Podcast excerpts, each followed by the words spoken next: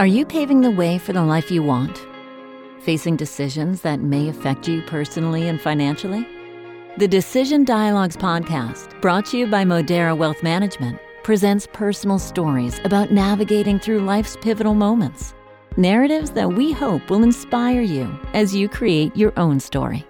You'll learn what influenced their next steps and gain insights that could help you with your own critical choices. Welcome to Decision Dialogues. Thanks for joining us on Decision Dialogues. We're thrilled to have you along. My name is Mark Willoughby, and I'm a principal and wealth manager and the chief operating officer of Modera Wealth Management LLC.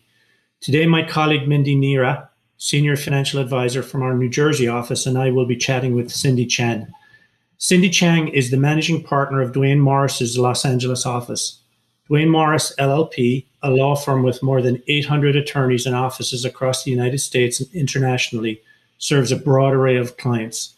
Cyndie litigates complex business, class action, and commercial disputes involving contracts, products liability, product safety and recall, business torts and fraud, insurance coverage, trademarks, and real estate. Welcome everyone to the show, and I will hand it over to Mindy now. Thanks, Mark. And hi, Cyndie. Welcome. Thanks for joining us today. Thank you for having me. Yeah, and so we can jump right into it. You have quite an impressive resume. So we have a lot to talk about today, I think. We could get started with, you know, I'd love to hear how you chose the law profession or rather how law chose you maybe. Sure. I went to law school to try to find myself because I knew I liked debate and political science. But I honestly didn't really know what I'd end up doing or what I was getting myself into. In fact, I liked writing a lot and I thought I'd be a journalist with a law degree under my belt. When I went to law school, I ended up going through the general influence of working for a law firm and so forth and got veered into working for a law firm in private practice. Wow. So, have you been able to incorporate some of that journalism into what you do now? Well, yes, writing and analysis is really integral to my practice. That's great. So, how about the journey uh, from when you started to now you're a partner of the firm? Yes, it's been a long journey. And to be honest with you, it's not been an easy one. I can tell you that my first year as a lawyer, I almost fell out of the practice of law I um, was a litigator and I wanted to become a trial lawyer. And the firm that I was working at, the you know major law firm partner there, whose name is on the letterhead, told me I'd never be a trial lawyer because he thought I was meek and and soft spoken. And you know, I don't know if I really was. Perhaps there was some unconscious bias as to you know me being an Asian American lawyer and a female in my first year of practice, I went home really stressed because not only the practice of law is very challenging in and of itself, especially as a litigator when you're in a very adversarial type of practice and you're working with people who are really stressed out with egos and a lot of pressure. And, you know, I really questioned whether I wanted to continue with the law. But luckily for me, I continued on. I moved law firms and I had to move several times until I got to my ultimate law firm right now. And I really started to get into the groove once I found a place that I could thrive and really established what it means to be a lawyer, which is helping people and advocating on what you think is right. So tell me more about the type of law that you do. Um, I know Mark just listed off the type of work you, you do, but what does that all mean? I think of myself as a problem solver for businesses. I've been fortunate enough to handle a large variety of issues and disputes on behalf of small to very large companies. And they can range from issues involving contracts, real estate, securities, fraud, employment, intellectual property, trade secrets.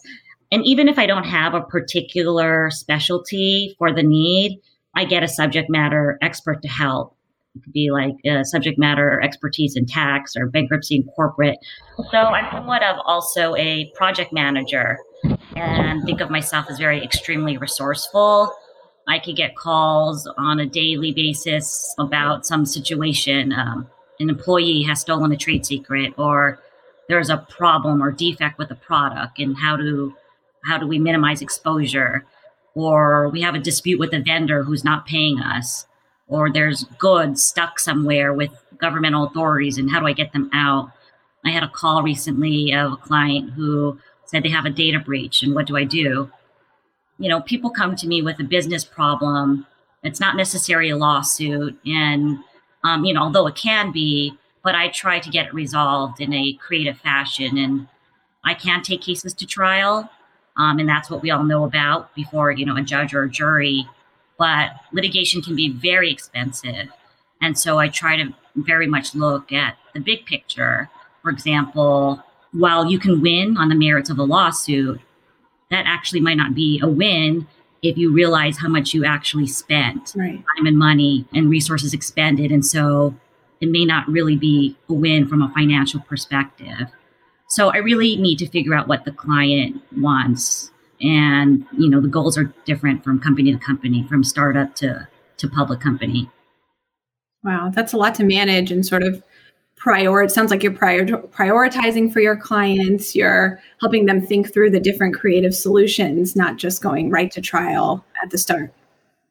So going back to the the first law firm you spoke to who told you that you couldn't be a trial lawyer and that unconscious bias, what type of advice would you have for anyone joining the industry now or joining the profession who wants to become a partner and faces some of these biases that might impact their future or what they might um, believe is a bias against them? There is unconscious bias um, that exists not just in the legal profession, but everywhere. And speaking from my own personal experience, which is in the legal profession, the challenges that I've seen is the institutional barriers for women and minorities, especially in a very male dominated profession. And to be honest with you, the law and handling a legal issue, you can research it, you can analyze it, you can strategize with a team. That's actually not that hard. Um, once you figure out, you know, you can find the resources to get what the law is.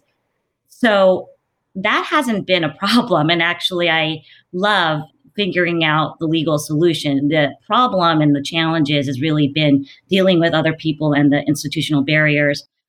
Just speaking a little bit more about the experience is that often as a woman, even as a woman of color, we're often mistaken as the legal assistant or the court reporter um, and not necessarily the lawyer.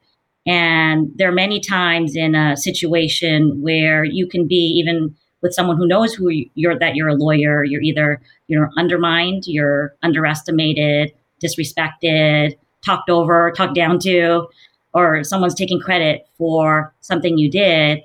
And so, you know, this has been a passion for me to speak out and mentor and help women uh, especially women of color in the profession, in trying to find their own voice and their own style and navigating this profession.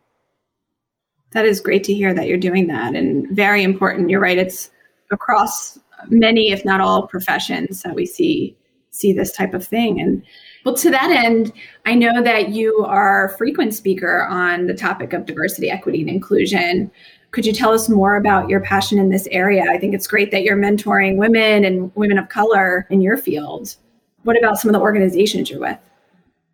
Uh, yes, I've had the privilege and honor to work and lead an organization as president of NAPABA.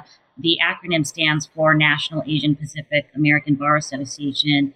And I've served as president of another local bar association in Los Angeles and have been in leadership for many other organizations and nonprofits, including currently serving as a commissioner on the ABA Commission on Women in the Profession.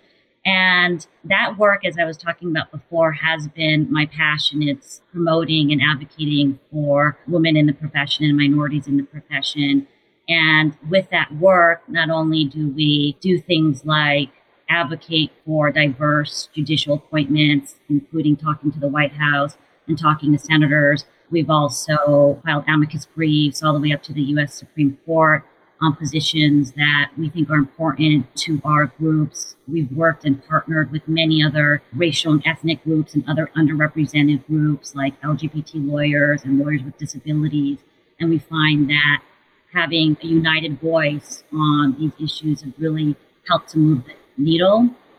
And I was, as, as I was saying before, it's just so important to me that women, especially women of color, develop their own voice and style.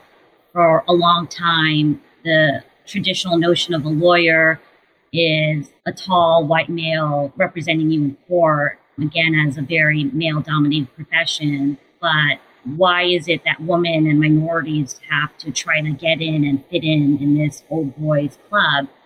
And so instead of trying to overcome and climb barriers that have been put before them, instead, let's work on tearing down those barriers and redefine what a modern lawyer looks like.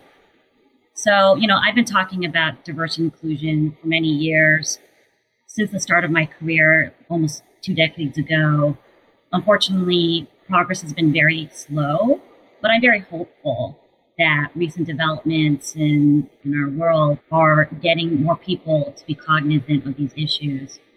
And, you know, gone are the days of, I think, a very competitive environment, especially in the legal profession, where I recall women elbowing other women because of the perception that there's only one seat at that table for female. We're all in this together.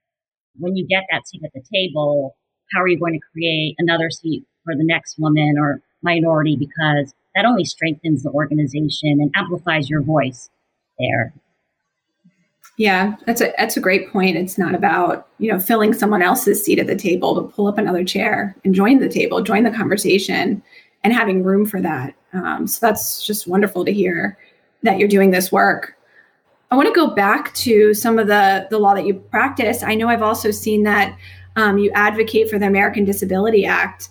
Is that a big part of what you do? How often are you seeing cases like this, or you know what usually comes from it? I'd love to hear more about that.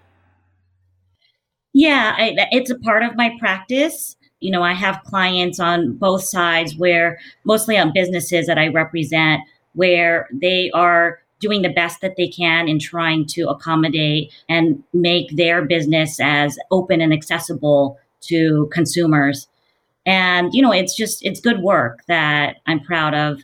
That's great. That's great. One of my areas of focus in financial planning is disability. So it very intriguing to me. So I'd love to hear about it you know, thinking about financial decisions that you make, what type of personal or financial decisions, maybe difficult decisions that you've had to make over your career, the beginning up to becoming a partner?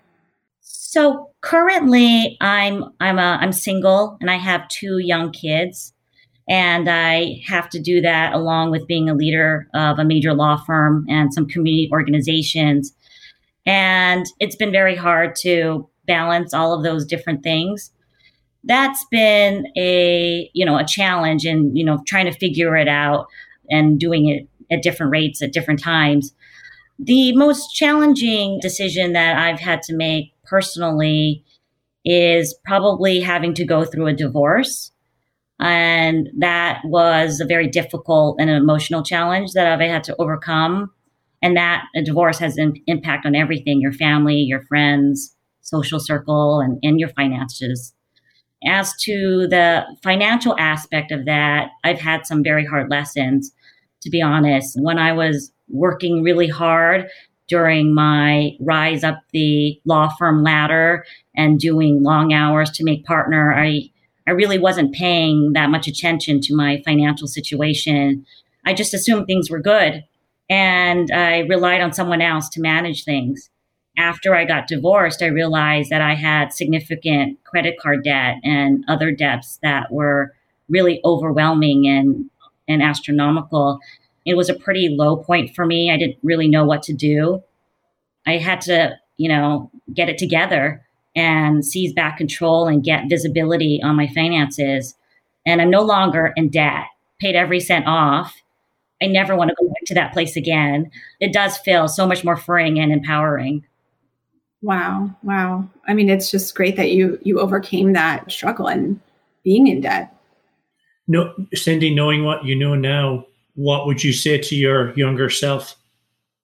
Yeah, I would say get a financial planner or, or advisor and look to the future and have visibility and do not rely on on someone else. I mean, you really need to be personally in the know of what is going on as to your personal finances.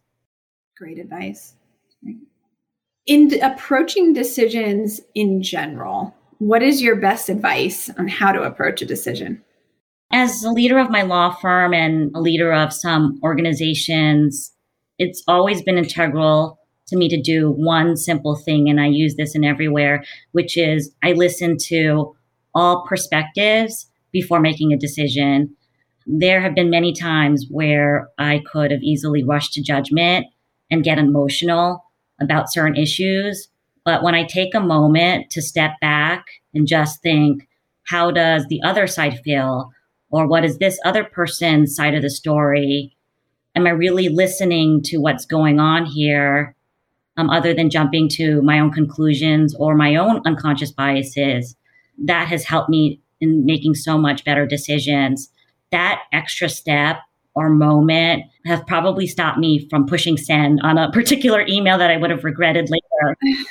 and I think that that has demonstrated my leadership to others because I think, you know, I've been very deliberate and insightful and thoughtful when I make a decision.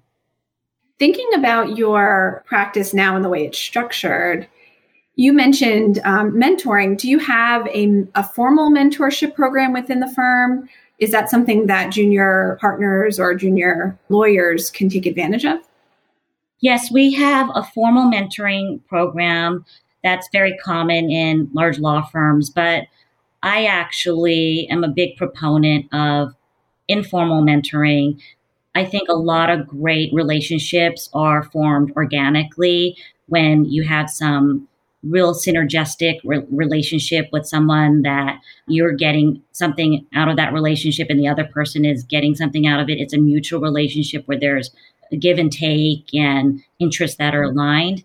And so I just have a lot of mentoring relationships organically because there's some some people that I really like and they really like me and we we get along great and they'll call me and I'll call them too when I need advice. What would you say to a young person joining, um, maybe a young female, in how they would find a mentor or develop that mentor relationship if they don't have a formal program, or or maybe going around a formal program and becoming more informal? Well, what I tell young lawyers is just don't put your head down and just focus on the work. You actually have to know the organization and get outside of the office and meet people. And there are different personalities in our organization, and you might not get along with everybody. So they really just do have to get out of their desk, you know, network. We have multiple offices and find someone that you have, you know, some synergy with. That's great. Okay. So, last question. This is a, a fun one. What is the last decision you had to make today? And it could be non financial. Okay, well, first, since we're in the pandemic and I've been working remote for over a year now. I guess the fun or the funny response to this is I have to wake up each day deciding whether I'll wear sweatpants or yoga pants or more attire for the day. And that usually depends on whether I'm going to be on video or not. But I guess the, you know, when you ask that question more seriously about, you know, making decisions, you know, I, I also think about um, my mindset um, and decision making. And for example, today I've had a lot of things to do on my things to do list, and they've been getting lower on my list because it kind of put them off and feel like, oh, I have to do this today. But I realized I don't have to do anything. Instead, I get to do these things. And because I get to do this, I remind myself of how grateful I am and the blessings that I have in this really robust and exciting career. And I get to help clients solve problems and they call me to get it done. Wow. Just that simple reframing of the thought. That's that's impactful. Thank you for sharing that. And thanks very much to Mindy Neira and to Cyndie Chang for letting us listen in on their conversation. We appreciate their time and perspectives. And thank you for tuning in. We hope you'll join us next time on Decision Dialogues for more stories from successful business owners. So long for now. Thank you for listening to Decision Dialogues. We hope you found today's stories helpful for your own decision making. If you'd like to listen to more episodes, you can subscribe on your preferred podcasting app or visit our website where you'll also find show notes and important disclosures www.moderawealth.com forward slash decision dialogues.